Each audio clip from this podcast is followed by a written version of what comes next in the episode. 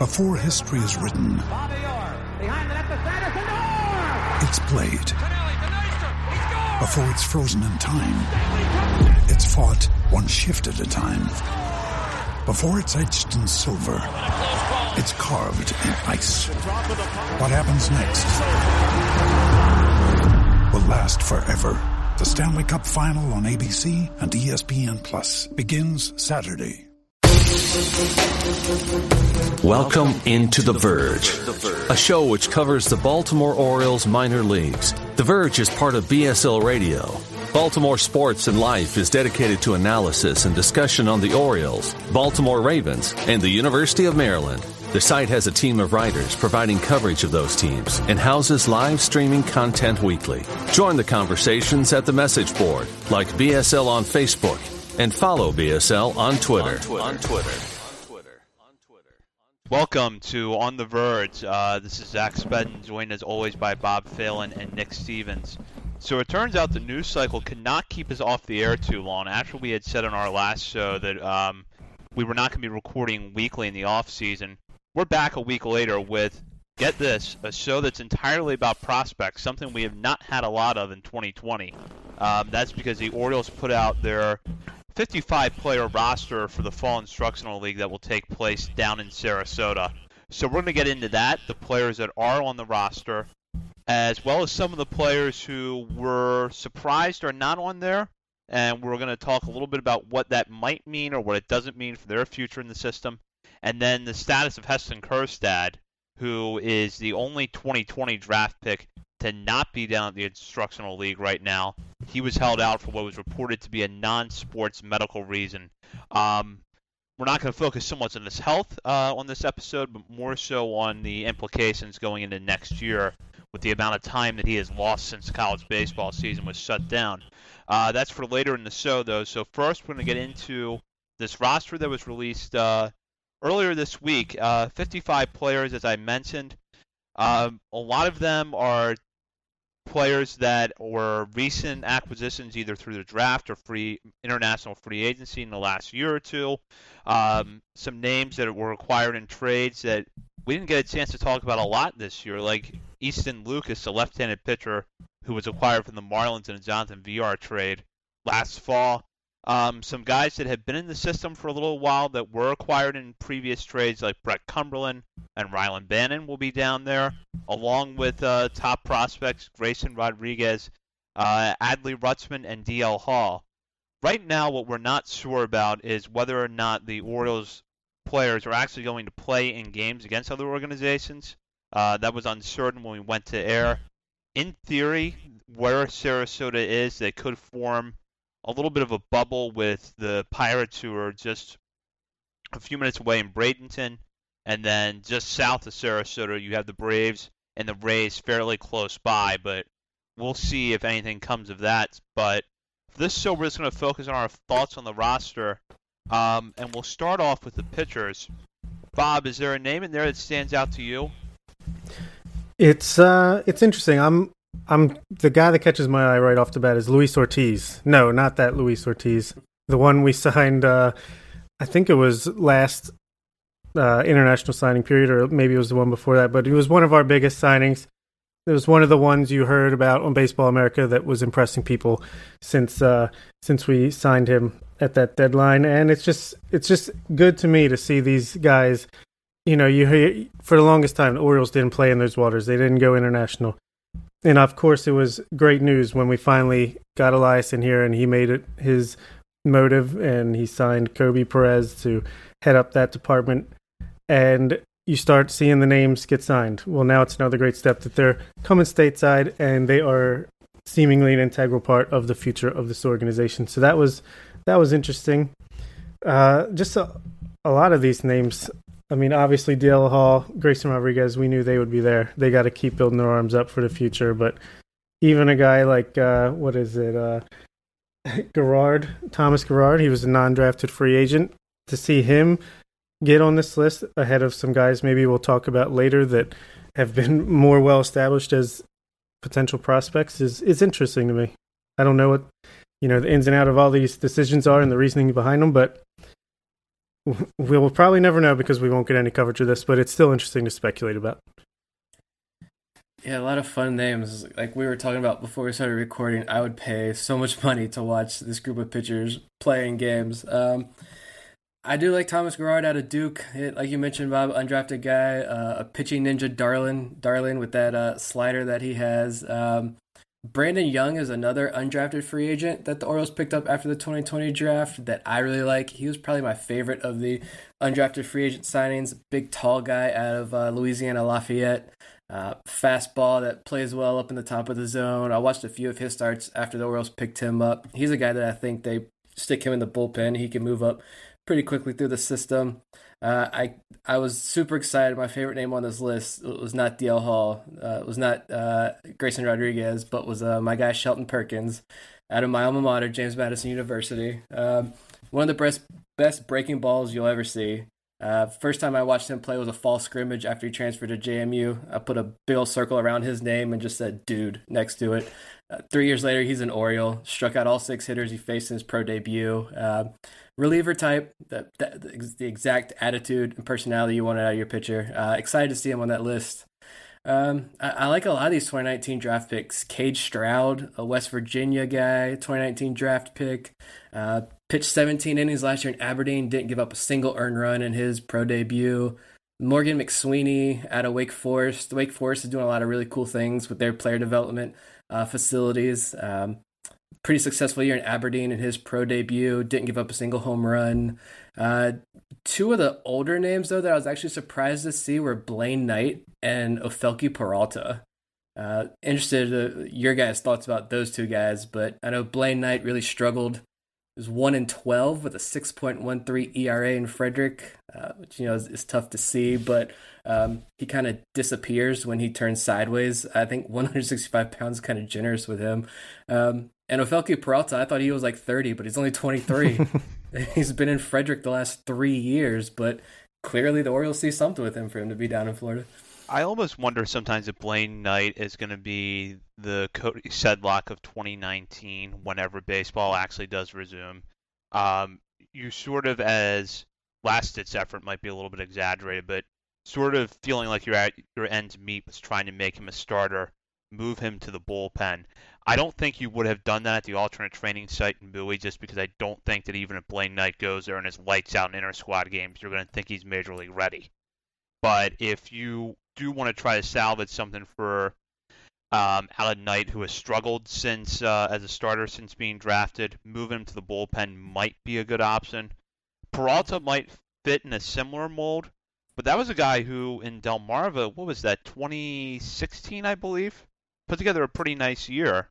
But then, as Nick mentioned, it's kind of hit a wall at Frederick. So for both of those guys, I think you just want to see what you can get out of them. Um, in this limited run down in Sarasota and figure out going into spring training, you know, if we're going to try to salvage their careers, what do we want to do with them? Do we want to move them to the bullpen? Do we still think we can make it work as a starter?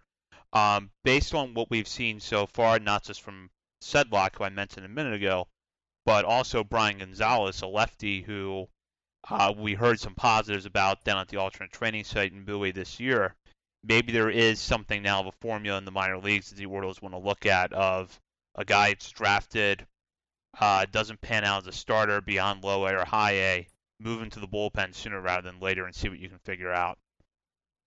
Yeah, Peralta's a guy I've been waiting for them to unleash in the bullpen for a long time now. I mean, last year they started him again at Delmarva. He's clearly got a great arm.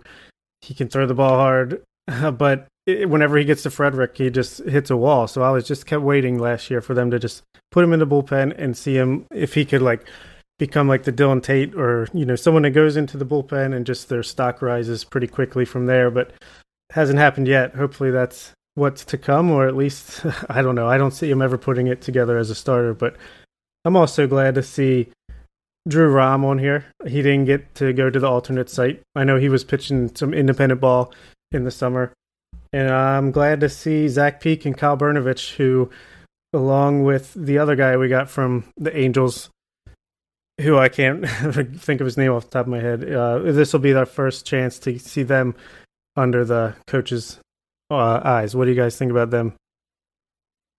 Yeah, I'm definitely the thing with Brnovich and Peek is they didn't even pitch after the Angels drafted them in 2019. So it's definitely good that they're in there because that would be you know pushing two years between you know competitive uh, outings there for them. I like Brnovich a lot, especially just he's a guy out of the Colonial Athletic Association, so I've seen him pitch a lot of times. Uh, when he was at Elon, uh, I remember the CAA tournament his last year. Um, he, he pitched in one of the early games, I think, and scouts kind of wandered away it was like 110 degrees that day. They kind of wandered away to to to the concession stand in the shade, but there was uh, two guys I remember standing out there uh, watching it pretty closely, and one of them was the Oriole scout who was there uh, in his black hoodie and jeans in 110 degree weather, but uh, for three straight days. But he had a, a good eye on Brnovich, so clearly uh, he really wanted him, and maybe the Orioles just missed him in the draft, but they finally got their guy, so maybe that's a, a guy to watch closely. Yeah, I, I know that with the year that Dylan Bundy had with the Angels, I'm sure Orioles fans are anxious to feel like they're going to get something out of that deal. Isaac Mattson right now is probably first in line to get to the major leagues um, out of that group just because he was at the alternate site this summer. He pitched in AAA last year. But with both uh, Peek and Brnovich, I think, like Nick said, you want to get them action. This is the best way to do it. Um, just because I don't think either one of those guys were necessarily going to fit the bill of going to the alternate site working out against more experienced competition, at least now you get them some work and then try to set them up for 2021 wherever you want to assign them. I do want to go back to Gonzalez for, uh, or excuse me, Ortiz for a minute. Um, MLB.com actually has Ortiz ranked as the 29th best prospect in the system, um, with an ETA of 2024. So understand that this is a very long-range projection for a guy that actually just turned 18 last month. So I'm wondering with Ortiz, now that he's in Sarasota, do either one of you think that we see him stateside uh, next year, or do you think that this is going to be a Dominican Summer League prospect? Hmm. Uh, that's a good question. I, I want to say that you know, Michael has kind of addressed this with some of the other guys who are at the alternate site. How he's, it's going to be a case by case basis as to who jumps up a level, uh, who maybe repeats a level or, or doesn't get to skip. Uh, whenever we figure out what minor league baseball looks like next year in 2021. But Ortiz, you know, he said he's only 18, still young. I don't think he pitched last year uh, in in the organization, so the Orioles haven't really seen him yet. Um, you know, but it, reading from the Baseball America report on him, six foot three, 195 pounds, a fastball that gets up to 93 miles an hour from the left side. I think if it's a productive four or five week camp, you know, maybe he's in, in low, low A next year. But again, I, I, what makes it hard to answer is we don't know what minor league baseball is going to look like next year. That's exactly what I was going to say. I was going to say we have to figure out like what the structure even is. Like normally I'd say maybe you see him open up with Aberdeen come the summer halfway through so he doesn't have to put too many miles on his arms and he's facing a little bit less competition or maybe GCL, but not really sure how all that's going to work at all next year, let alone the negotiations between MLB and minor league baseball. Just with the whole COVID thing, is there going to be a normal minor league season whatsoever? But uh, I think we will see him stateside in one form or another next season. I don't know if it's going to be like as the season's beginning in like a Frederick, if that exists, or Delmarva, but I think we'll see him eventually.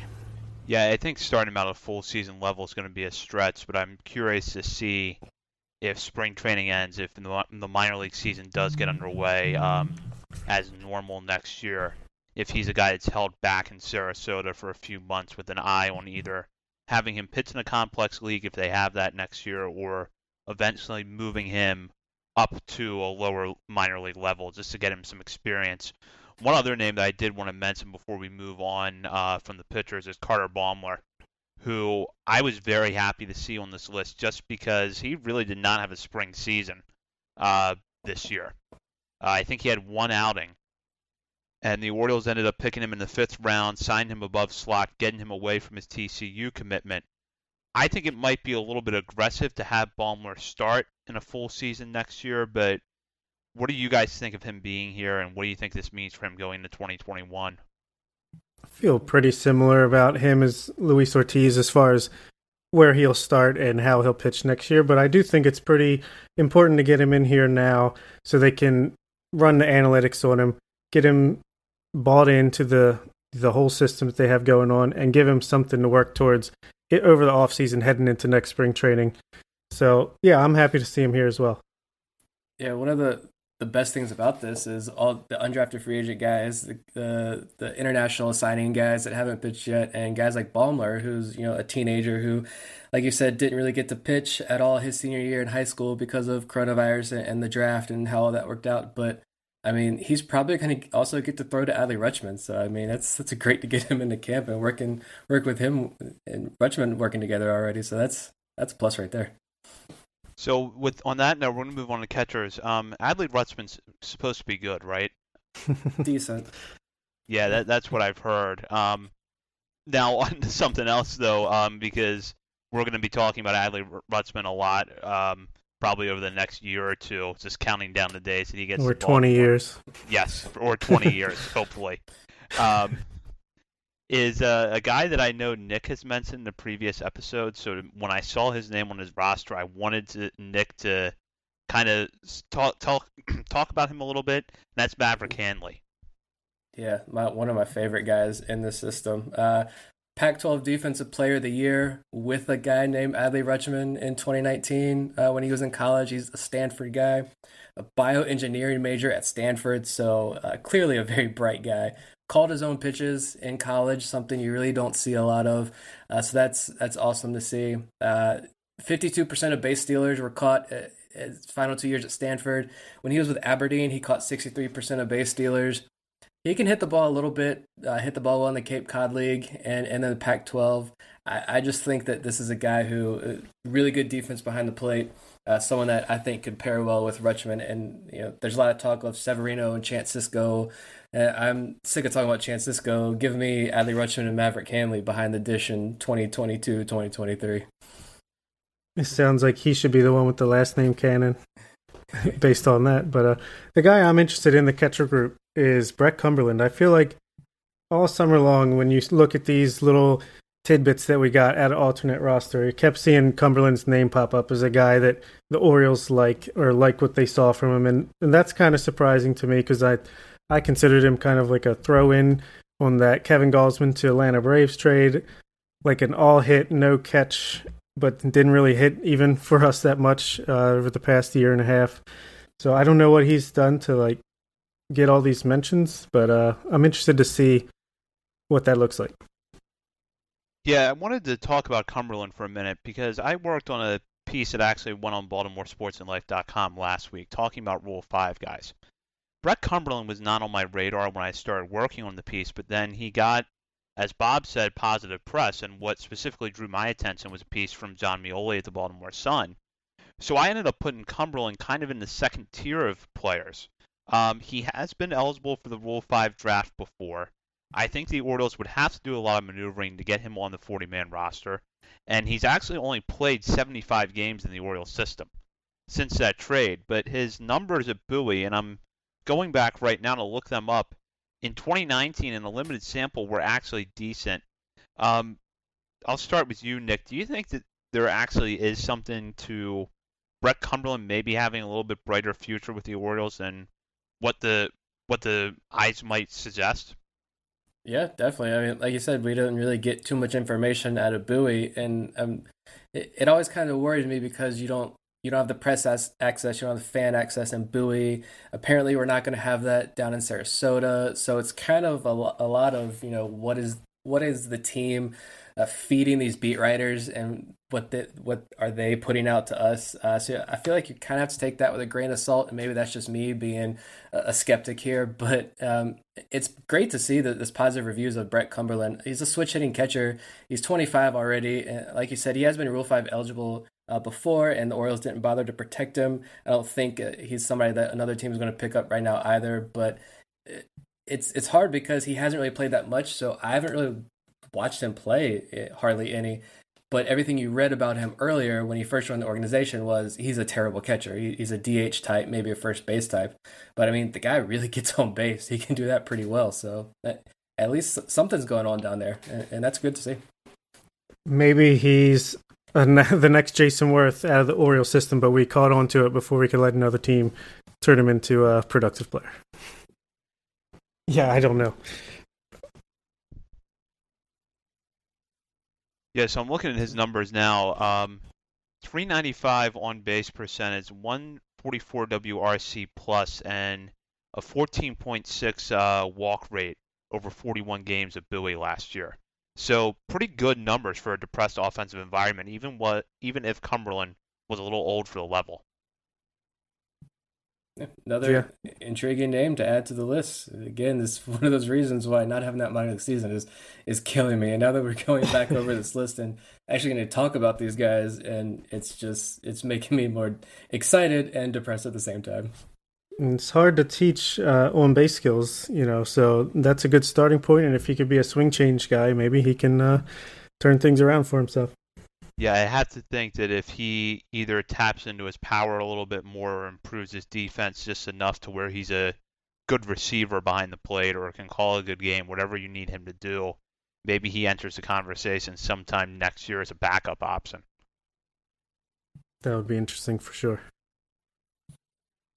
So now onto the part of the roster where I feel like the um, quantity and quality are both pretty interesting because you have 17 infielders, but then there's a lot of good names in here. Rylan Bannon, who I mentioned at the top of the show, a guy that all three of us are really high on and that I suspect is going to get a 40-man roster spot this offseason. Gunnar Henderson, the player that I wanted to see the most in 2020, unfortunately didn't get to see, but he's now been at the alternate training site and will go to the Fall League in Sarasota. Terrin Vavra, who came over in the Mychal Givens trade. Uh, Jordan Westburg, the Orioles' second pick in the 2020 draft. Just to name a few of the infielders, not to mention uh, Coby Mayo, their fourth rounder uh, this year in the draft. So this crop of infielders is really talented.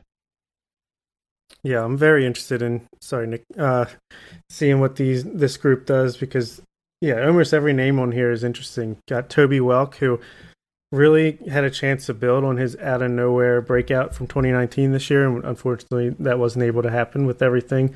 You got Darell Hernaiz, who I've been super intrigued with since we drafted him last year. Uh, Adam Hall, a guy who I think could potentially be the second baseman of the future, depending on how things go. Coby Mayo, like you said, yeah, Joey Ortiz, even like just it's unusual to see so many really solid infield prospects on this most recent Oriole teams. Yeah, I like how that's really deep in middle infield guys too. Guys with a lot of question marks. Del Hernandez, Joey Ortiz, like you mentioned, we really haven't been able to watch too much, but uh, for them to get quality one-on-one instruction time, I think will be huge. Jordan Westburg and Anthony Servideo, uh, new guys from the draft class. Again, Servideo's more the definite glove first shortstop type player, but some thought his offensive breakout last year at, at Ole Miss was for real. Uh, we'll have to see about that. It would be great if it is. Um, I really like Adam Hall. I think he's a guy that a lot of Orioles fans kind of kind of down on, uh, maybe because he doesn't really have that power. But I, I, think we've seen a little bit, some some tidbits here and there about maybe a little bit more power in the tank for Adam Hall. The guy can steal bases. I mean, he had 33 stolen bases last year, 22 stolen bases the year before that. I think it's like over 80% success rate over the last two years. Uh, 298 average and 385 last season in Delmarva.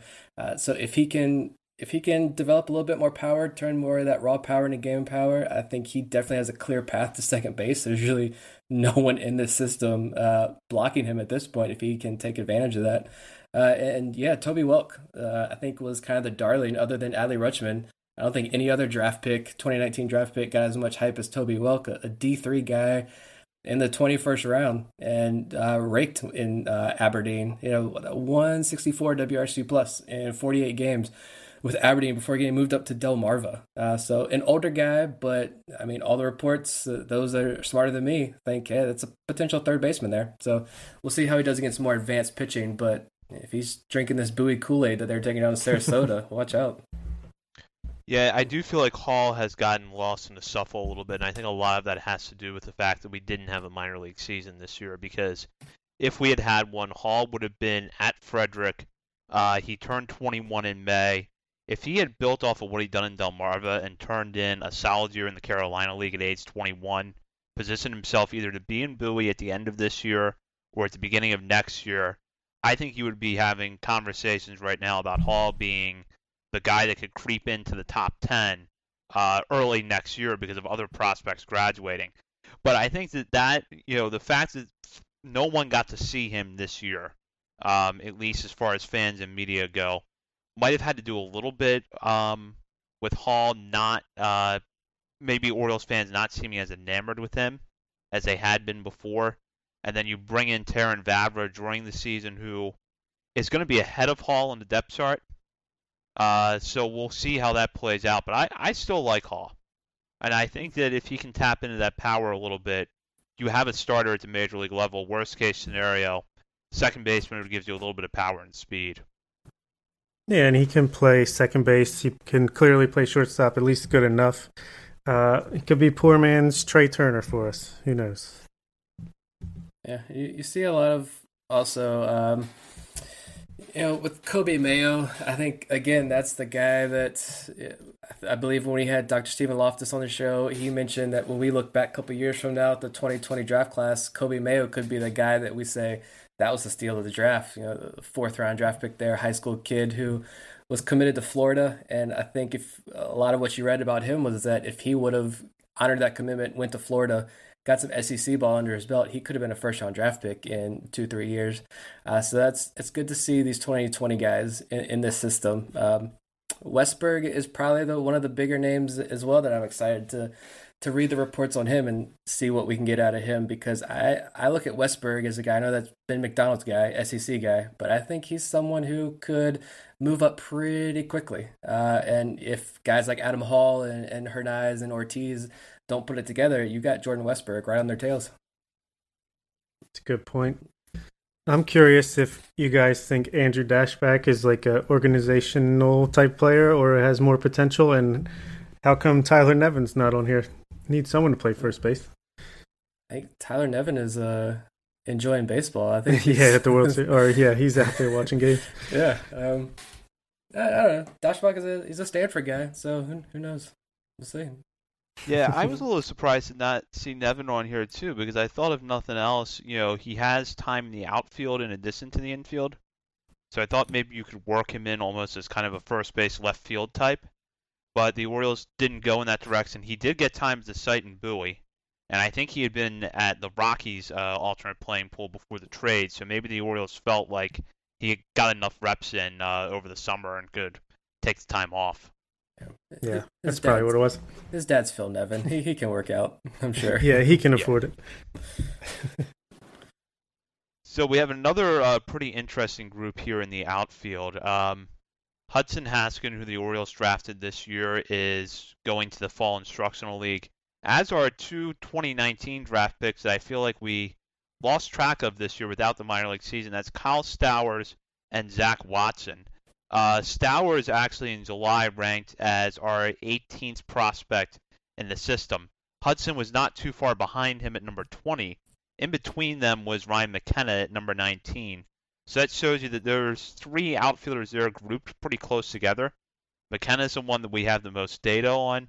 But Stowers, like I said, I feel like he got lost in the shuffle a little bit. Um, what's your guys' reaction to him being down in Sarasota, and what do you think we can see from him next year? Uh, Stowers is one of my favorite guys in, in, this system, and I think a name that a lot of Orioles fans would have gravitated to this year if we would have had minor league baseball. Um, he's he's a big power bat, big arm, bright fielder. So again, you've got Yusniel Diaz, you got Heston Kjerstad, you've got a lot of these guys in the system already, but you can't have too many of them. And Stowers is one of them. Again, another Stanford guy. I think Elias took what three or four of the Stanford guys in the 2019 draft. Um, I love the power. Uh, he didn't see too much action last year uh, after the draft, but again, he's someone that there's so much depth. You know, let's say hopefully Diaz does emerge next year. Kjerstad seems like a, a pretty safe bet, uh, a very, very high floor guy. So if you've got Diaz, Kjerstad, you still have Mancini on the roster, healthy Mancini in two, three years. Um, you've got Santander, hopefully is still a, a, regular in this lineup. If you've got this glut of outfielders, you know, Stowers, I look at a guy like Stowers and you say if you add him to the mix, you know, one of these guys is going to be traded for something really good. Uh, and that's a good problem to have. In my opinion. And so I think Stowers missed out a lot this year by not having a full minor league season, but I'm glad to see him going down to Sarasota at least. Yeah, to give any Orioles fans who are not huge into the minor leagues, he's probably a mix between Nate McLouth and uh, Kevin. What's uh, Byrnes, the guy that was skateboarded to Camden Yards all the time. He looks more like uh, what is his first name? You thinking of Eric Byrnes? Yes, Eric Byrnes. He looks like Eric Byrnes. Kind of plays more like Nate McLouth. the guy I'm interested in here is Steven Acevedo. He was a guy that caught my eye uh, at the DSL level last season. Um, big kid, 16 years old, was six foot four, room to grow, and actually put up some decent numbers for his age uh, at that level. So I'm very curious to see him up in the United States at such a young age. It was a late signing, I believe, um, due to his birth date. Um, uh, some little reason they were able to grab him late, and also Luis Gonzalez um, came out of retirement from the Diamondbacks. He's going to try to make a comeback at 50. No, it's another one of our big signings from the international free agent period. So, yeah, a lot of interesting names in the outfield. Johnny Rizer is another guy that we drafted last year. Don't forget about him. Uh, yeah, none of these guys jump out as like superstar outfielders, which that's fine for now. But there's definitely people that could claim a role down the line. Yeah, I think the Orioles right now, if you look at the top of their system, are pretty stacked with outfielders between AAA and the majors. Um, but this shows you that I think when you do get down the lower levels of the system, there's some pretty intriguing names here. I do want to go back to Watson for a minute because this is another guy, and I, and obviously you can say this about every prospect. They were hurt by not having a 2020 season, but this is someone who uh, had their 2019 season cut short by a wrist injury. Now the wrist injury occurred in August, so he didn't miss that much time, but he still missed what could have been some valuable time over the final portion of the 2019 minor league season. Um, what do you think this time in Sarasota will do for him? I think it's just a chance for him to get back into that routine. He was an LSU kid, so uh, another polished SEC bat. So you know, not being able to play so much after getting drafted maybe didn't hurt him too too much. Uh, but he, he's back in the system now. He's a guy that I think can hit for high average, a speedy guy. Um, I look at Watson, I look at Rizer as you know, kind of profile as maybe you know fourth outfielder types at the major league level if everything goes right. Uh, but we've seen there's a place for that. We saw the impact Cedric Mullins had this year at the major league level, and if you can get more of these types of players coming up to the system, I mean that's that's great to see. But uh, Watson, you we know Michael Elias loves his SEC bats, and Watson is one of them. So you know, see what happens with him you know, give him a chance to uh, prove that his wrist is healthy, give him some confidence in that. And uh, yeah, he's definitely got it. can play center field. He's quick. He's got even a little bit of pop. I saw him hit one out, lead off home run in Aberdeen last year. So he's definitely an intriguing guy. He had decent numbers at Delmarva before he got hurt, so that was unfortunate. But I think if he's as long as he's healthy, he should be either in again Frederick probably not there, but either Bowie or A to start next season and could move up pretty quick.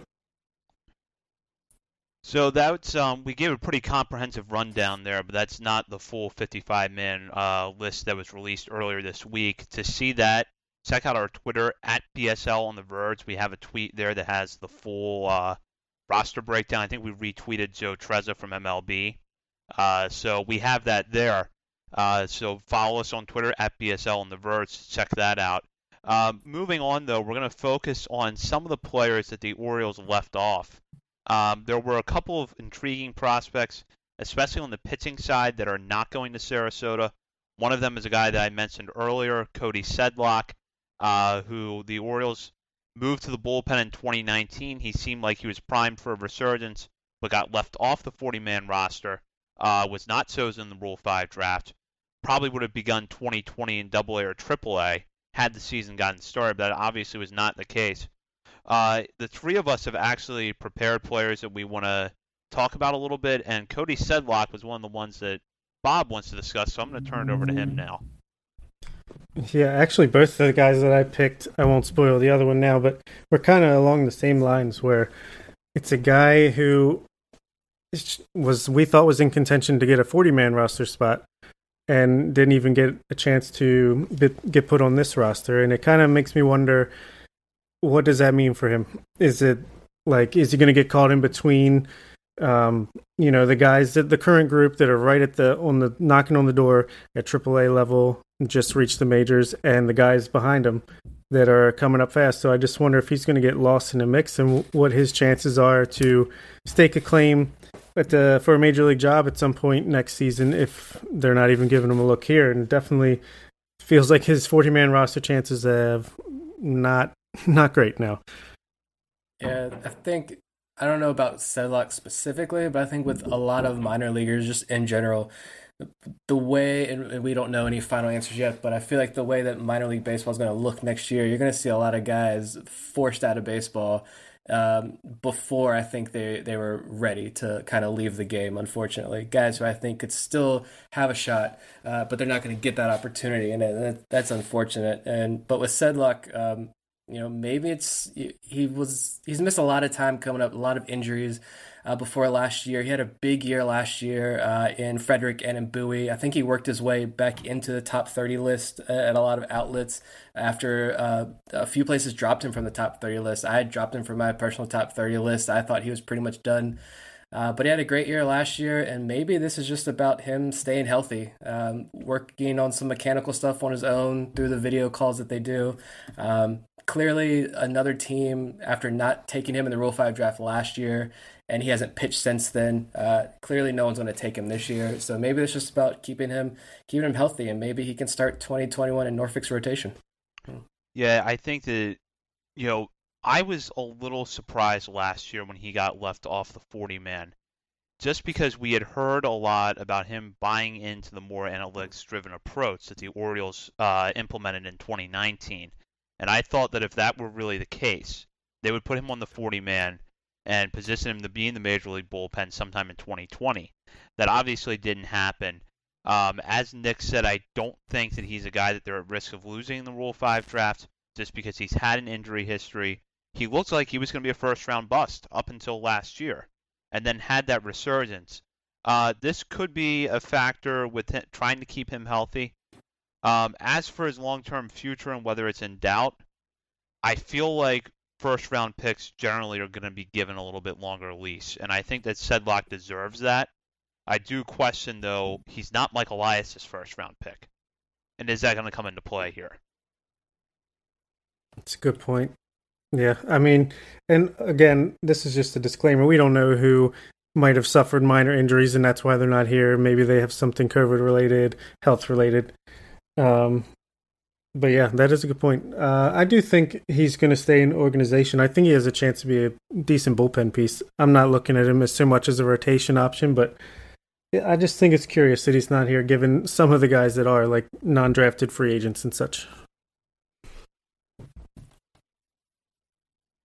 All right, so I know Bob, you got another one for us to discuss, and this is actually a pretty interesting name um, among infield prospects.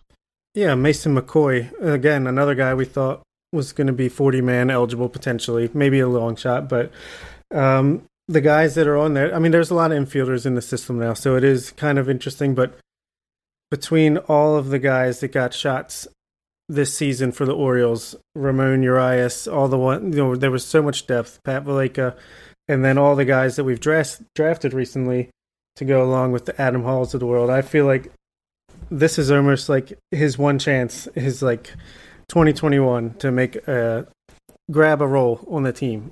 If it's a bench player, if it's trying to make a run for a starting position, I feel like they would have liked to have seen what he could do, but maybe they already feel like they know what he can do and they want to give other guys that they're a little more unsure of a chance. But yeah, I don't know what to think. Mason McCoy, I thought, you know, this is a defense first guy that could hit a little bit. I'm not sure why he's not here.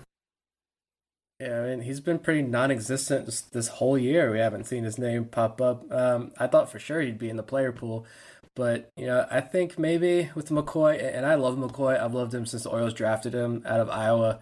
Um, he's broken records at the JUCO level at Iowa and college ball. He played in Northwoods League with the wooden bat, and he's broken records everywhere he's gone. But I understand his future value uh, with that bat and at the major league level.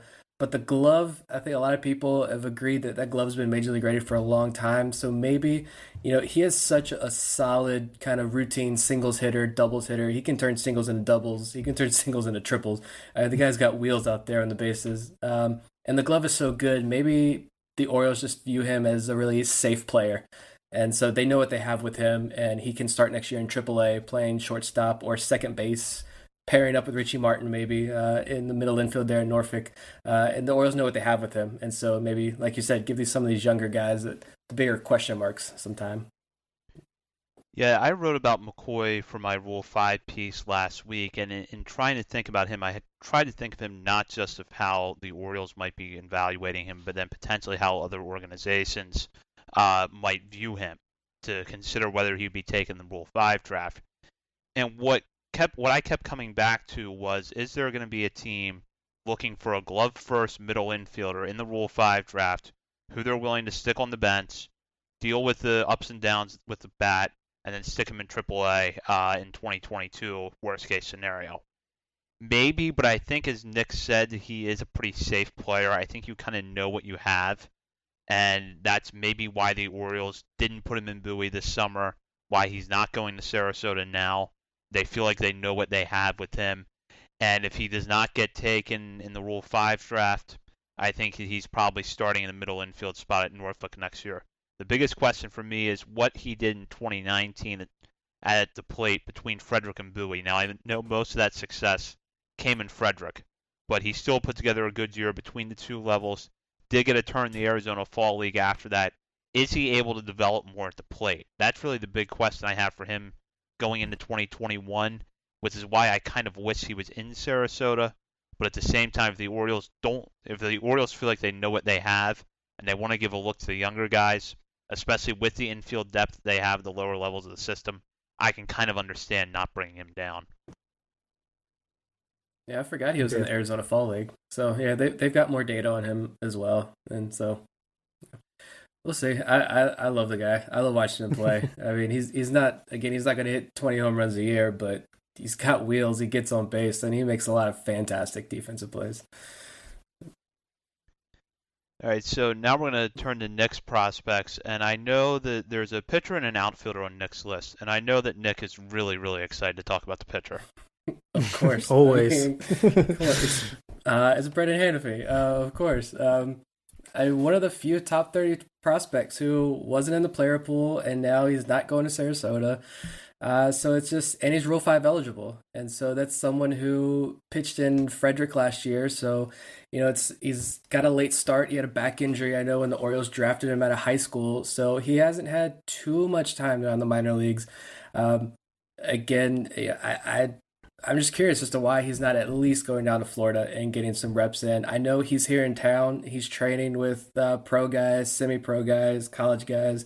Uh, so he's getting his work in. I know he's working on those secondary pitches um, here on some fields, and so I was excited to see what those pitches look like. Um, you know, you look at him statistically, and the numbers don't really pop out last year in Frederick. Uh, but you look at a guy like Alex Wells, who looked kind of bad in Frederick and really turned it up last year in Bowie. Um, you know, Hanifee is a guy who some still view him as a back of the rotation starter. Some view him with that massive sinker he has forces a lot of ground balls as a guy who could be a great relief option. Um, I would love to see him in that role. Uh, but, you know, he's only 22 and he's about to make a big jump probably to double A Bowie next year. So I thought the Royals would at least bring him down to Florida to, to work with him a little more, but I guess not. Yeah, it's a shame. I mean, he's got a great sinker, right? That's his calling card. So I feel like that's a weapon. I don't. Yeah, it's it's so weird to me why he's not there. He, he he's a guy again that you could turn him loose in a bullpen, or you could have him go out there every fifth day, and he's going to at least keep you competitive. So yeah, it's it's very intriguing. Yeah, I was a little surprised to see him left off too. Um, just because last year at Frederick, I think the thing was that what was unusual about his struggles last year was that he struggled with the walks more. And I thought that if they could kind of get his control back in order, he would be a real bounce back candidate uh, in 2020. Whether that had been returning to Frederick for a little while and then going to Bowie, or if he looked good camp, send him right to Bowie and seeing what he can do. Uh, I still have to feel like he's a young guy. As Nick mentioned, he's got the good pitch the sinker. I feel like you got to have a role for him next year uh, at high A, wherever that is, or in double A. Uh, just try to get his control back. But yeah, I'm surprised he's not in Sarasota. Yeah, I think that could have been a lot too. That he can live pretty well in the minor leagues with that sinker pitch. But, you know, I think the Orioles really challenged him. I know his first year in the system or second year in the system, that last month, this is before Michael Elias came, they told him, don't throw any more your secondary pitches, strictly fastballs. And then I think last year in Frederick, it was a lot of the opposite of that. It, kind of what they did with Keegan Akin. You challenge him in AAA, make him throw those off speed pitches in uncomfortable counts.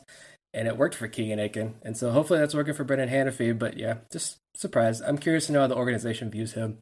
Um, but I think the other guy on my list was another Iowa guy, uh, another outfielder, uh, Robert Neustrom. Uh, I'm surprised he's not on just because he didn't play a whole lot last year. He had some injuries, I think. He hasn't really played a whole lot since the Orioles drafted him. But again, another big, tall right fielder with a big arm.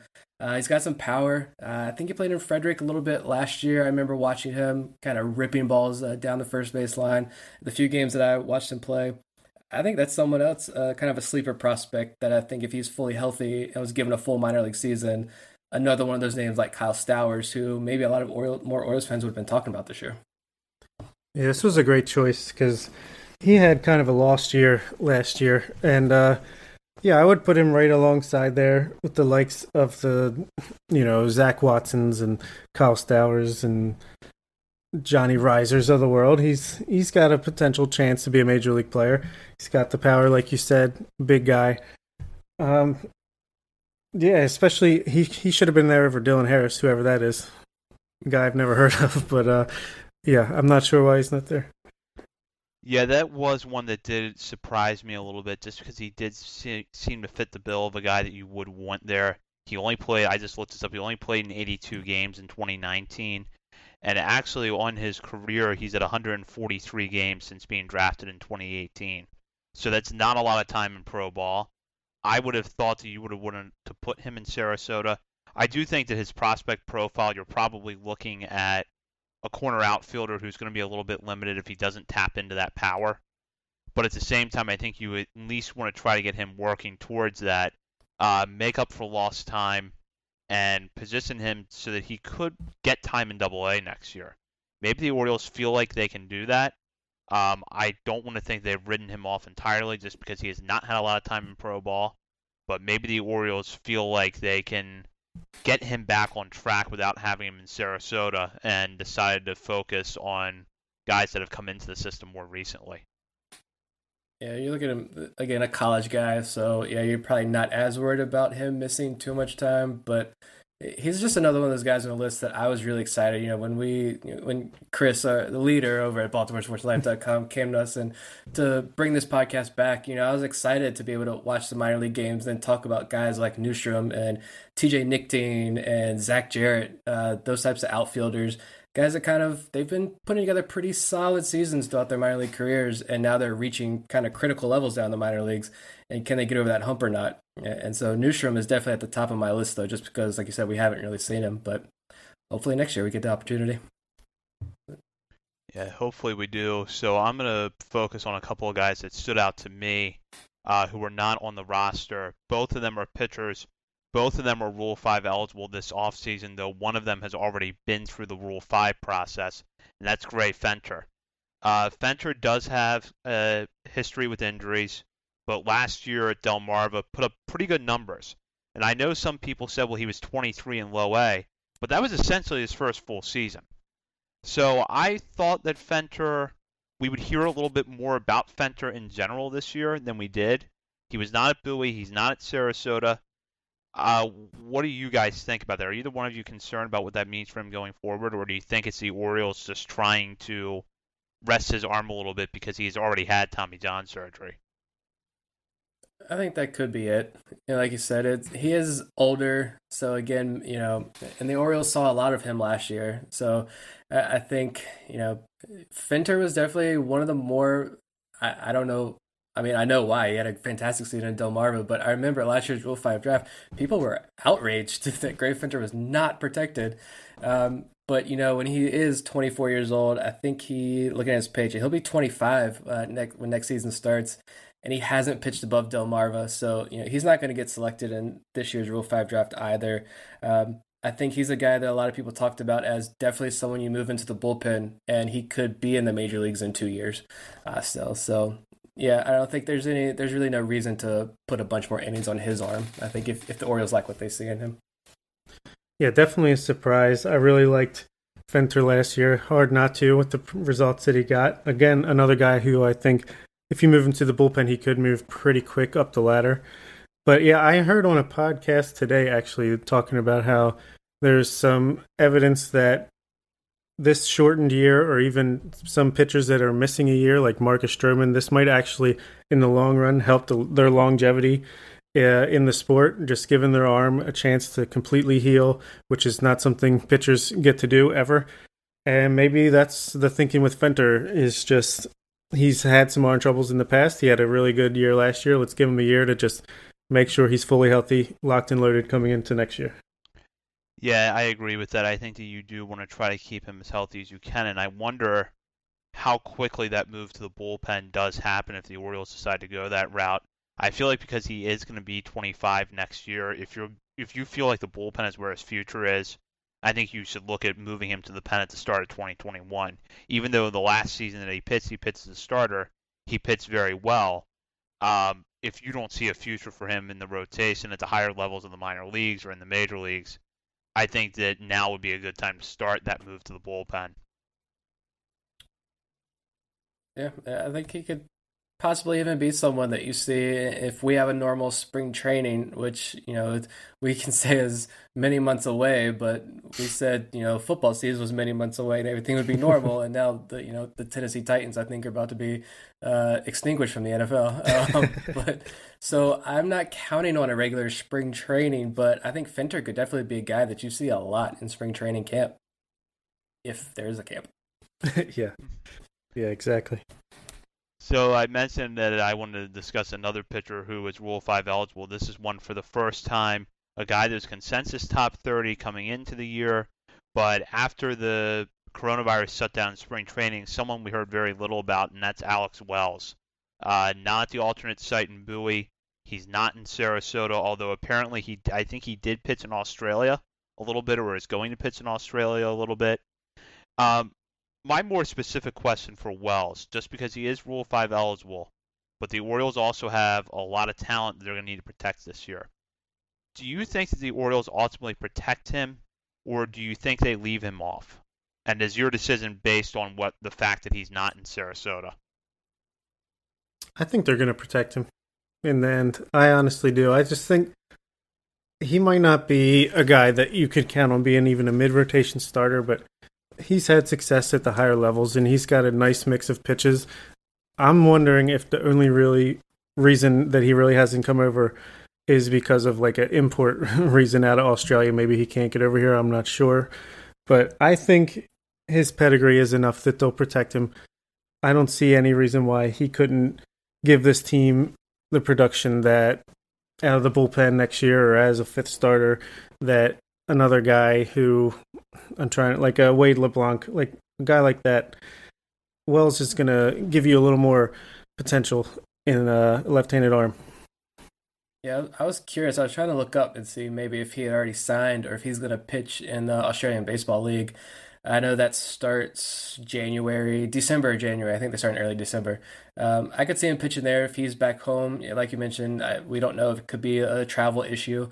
But you know, he really struggled in Frederick, like I mentioned earlier, but had a great year in Bowie. Um, I, which I definitely definitely helped his case a lot. But I wouldn't be shocked if they leave him unprotected and maybe take a gamble. But when I look at that, I instantly think of like team like I don't know why, but thinking about Alex Wells uh, over the last couple days, you know, preparing for the show, I always think about like the Seattle Mariners come to my mind that they they've already said they want to add, you know, two, three, four bullpen arms and kind of go for it next year or within the next two years for sure. Um, and they've got a guy like Nick uh. They grabbed from San Diego a soft tossing lefty who had a big year. Uh, not a big year, but a really decent year, much better than expected year for Seattle this year. Uh, so I, would be curious if you know a team like Seattle or, or San Francisco is also another team that said, "Hey, we want a bunch of relievers for next year and kind of go for it."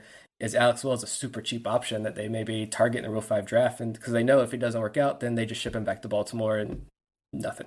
So I don't know.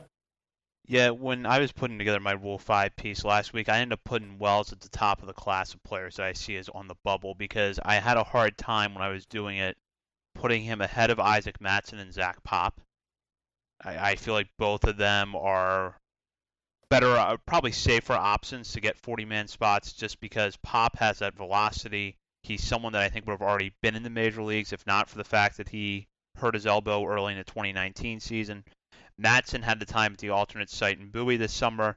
And again, if the Orioles' bullpen depth had not been what it was during the regular season, I think Mattson would have been up there by the end of the year and already be on the 40 man roster. And then, not to mention, you're going to add Zach Lowther to the 40 man. I think that's a foregone conclusion. Bruce Zimmermann is already on there. So, do the Orioles have enough of these soft tossing lefty types? Uh, they're already on the 40 man. They can roll the dice uh, on Wells not getting drafted in the Rule 5 draft to make room for a Zach Pop.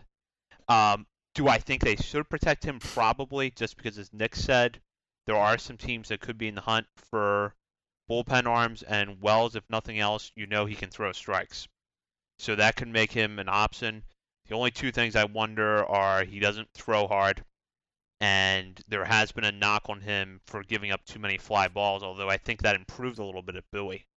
So th- he's an interesting case for me. I mean, the reason he's not in Sarasota could be visa related. We don't know, but I'm curious to see how things shake out with him over the coming weeks about whether or not he goes on the 40 man. I wonder if you can sneak Zach Pop through the offseason, not getting taken into Rule 5 because of coming off that injury. Pe- teams aren't going to want to touch that, but yeah, might not be a risk worth taking with his potential. Yeah, it's a tough call. I mean, any team taking Zach Pop is taking a risk, but then the Orioles are also taking a, a risk not protecting him. And Pop is that high risk, high reward guy that someone might try to strike in the Rule 5 draft. You, you don't know. His arm's either going to pop or his fastball's going to pop. Something's popping. Exactly. So we did mention at the beginning of the show that we were going to talk about Heston Kjerstad, who is not on the uh, instructional league roster for Sarasota. Uh, multiple rec- reports uh, suggested that Kjerstad is out for a non-sports medical reason. Uh, we're not going to speculate about what could be going on with Kjerstad. We hope that he's you know able to recover soon and get back out on the field by next spring. But I did want to dissect this quote from Mike Elias that's making the rounds, and I pulled this from a uh, Jon Meoli piece in the Baltimore Sun, and this is what uh, Elias had to say about Kjerstad not making uh, the instructional league roster. Quote, it's not great, but I think the fact that he's an advanced, high-level college hitter makes it a little less concerning that he ended up not getting much organized activity this year. It looks like that will be the case. That makes it, I think, a little bit more tolerable because a little more tolerable because he's a pretty polished hitter. He'll be able to pick up next spring where he left off, but for all these guys, this has been a concerning year and certainly would not have been our plan, but this has been a hard year to predict the future. Uh, the end quote there. So Elias, I think, pretty accurately describing the 2020 season in a nutshell. But are either one of you concerned about Kjerstad missing so much time because the 2020 college baseball season was shut down early and then he didn't go to Bowie after signing, and now is not going to Sarasota. Of course, uh, it is concerning a little bit, but and Elias, of course, even if he was concerned, he wouldn't say he was concerned. But I do kind of go along with what he's saying. It's not great, but he is a refined bat. He, you know, he was one of the top college hitters in the class, and I'm sure he's working out on his own. And how many at bats is he going to get in four weeks in Sarasota anyway. I don't think it's the end of the world. Clearly, it's not what you want, but the guy was our first draft pick for a reason. I think as long as he is able to work out on his own heading into spring training next year, it should be fine. And even if he's a little bit behind, I think he'll be able to catch up. Maybe delays his debut in the major leagues by a few months, but that's not the end of the world. Yeah, I'm more actually just more anxious about like Orioles fans' responses to this. Who a lot of them already didn't like the pick when it was made, with so many other guys, you know, like Austin Martin and other available. Um, But you know, actually, with that quote, um, I, I didn't read it until you posted it in our uh, rundown sheet. But I was actually thinking when I, when I first saw that that one of my first thoughts was, you know, yeah, that's not great, but he played for Team USA and got a lot of experience there. He's played at Arkansas. He's SEC, another SEC guy, so he's an advanced college bet that I'm not too too worried about him missing. I know it's a, be about a year, a calendar year between games, but I'm not too too worried. It seems like by all accounts he is a very very high floor player. Um, so you know all we can do is wish him the best, hope it's nothing serious, and hope he can come out there in, in February or March, whenever minor leaguers are able to come back and he can get back into the swing of things. And if it takes him another six months to get to the big leagues, I, I, that's that's fine. It's not a big deal.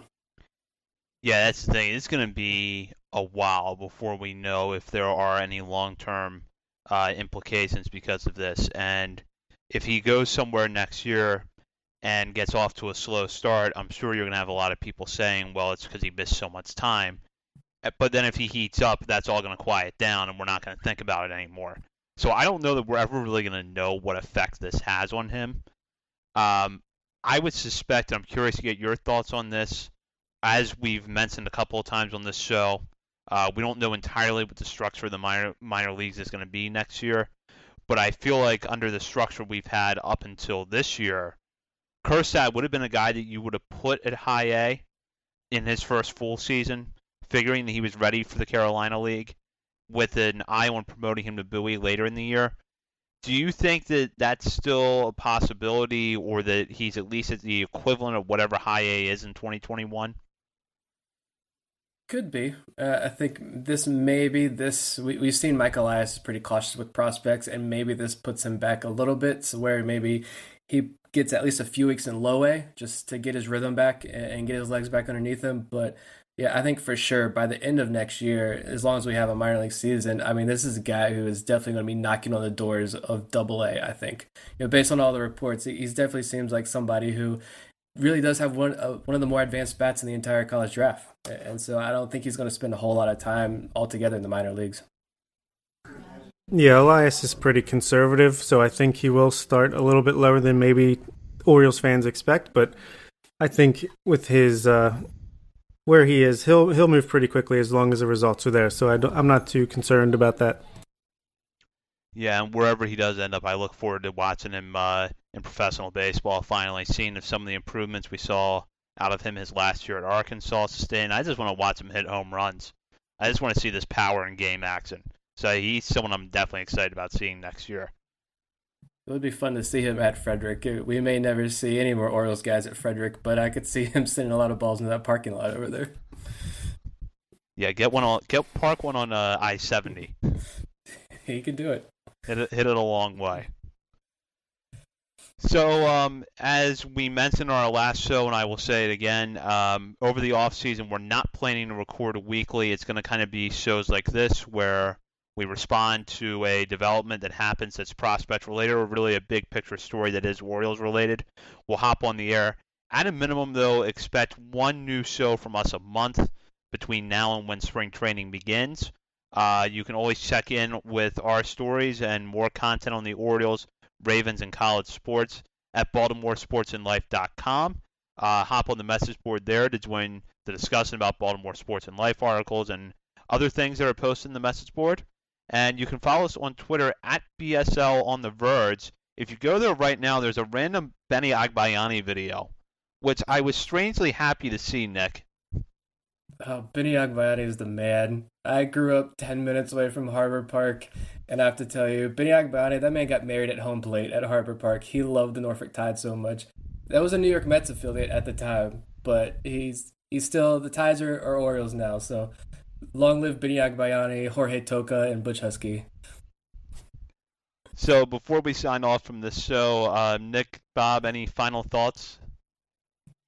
Yeah, my Braves Rays World Series prediction is still still available. Braves are dominating. Rays are about to knock out the uh, Rays are about to knock out the Yankees. So that's what I'm rooting for. I really enjoy the playoffs uh, this year, even as weird and crazy as it is. I I really like not having the off days. I kind of wish they would keep that, but I don't see how they can with the travel days. But I'm enjoying it. Yeah, it's awesome to see Manny Machado, Fernando Tatis flipping bats. Uh, it's always great to see that energy. Um, I would love the Rays to get through because I do not want to watch like Astros Dodgers in the World Series, even though that's probably what's going to be. Uh, but yeah, I think if we don't come back in the next few weeks, hopefully we will. But if we don't, in the meantime, uh, just vote. Everybody, go vote. Yep. And um, I also have my Dodgers Rays World Series still in line here, uh, thanks in no small part to Cody Bellinger's catch on Wednesday. So I did predict the Dodgers to win it all, so maybe that's a sign of things to come for them. Uh, so for Bob Phelan and Nick Stevens, this has been Zach Spedden. Thank you for listening on to On the Verge, and we'll check back in soon.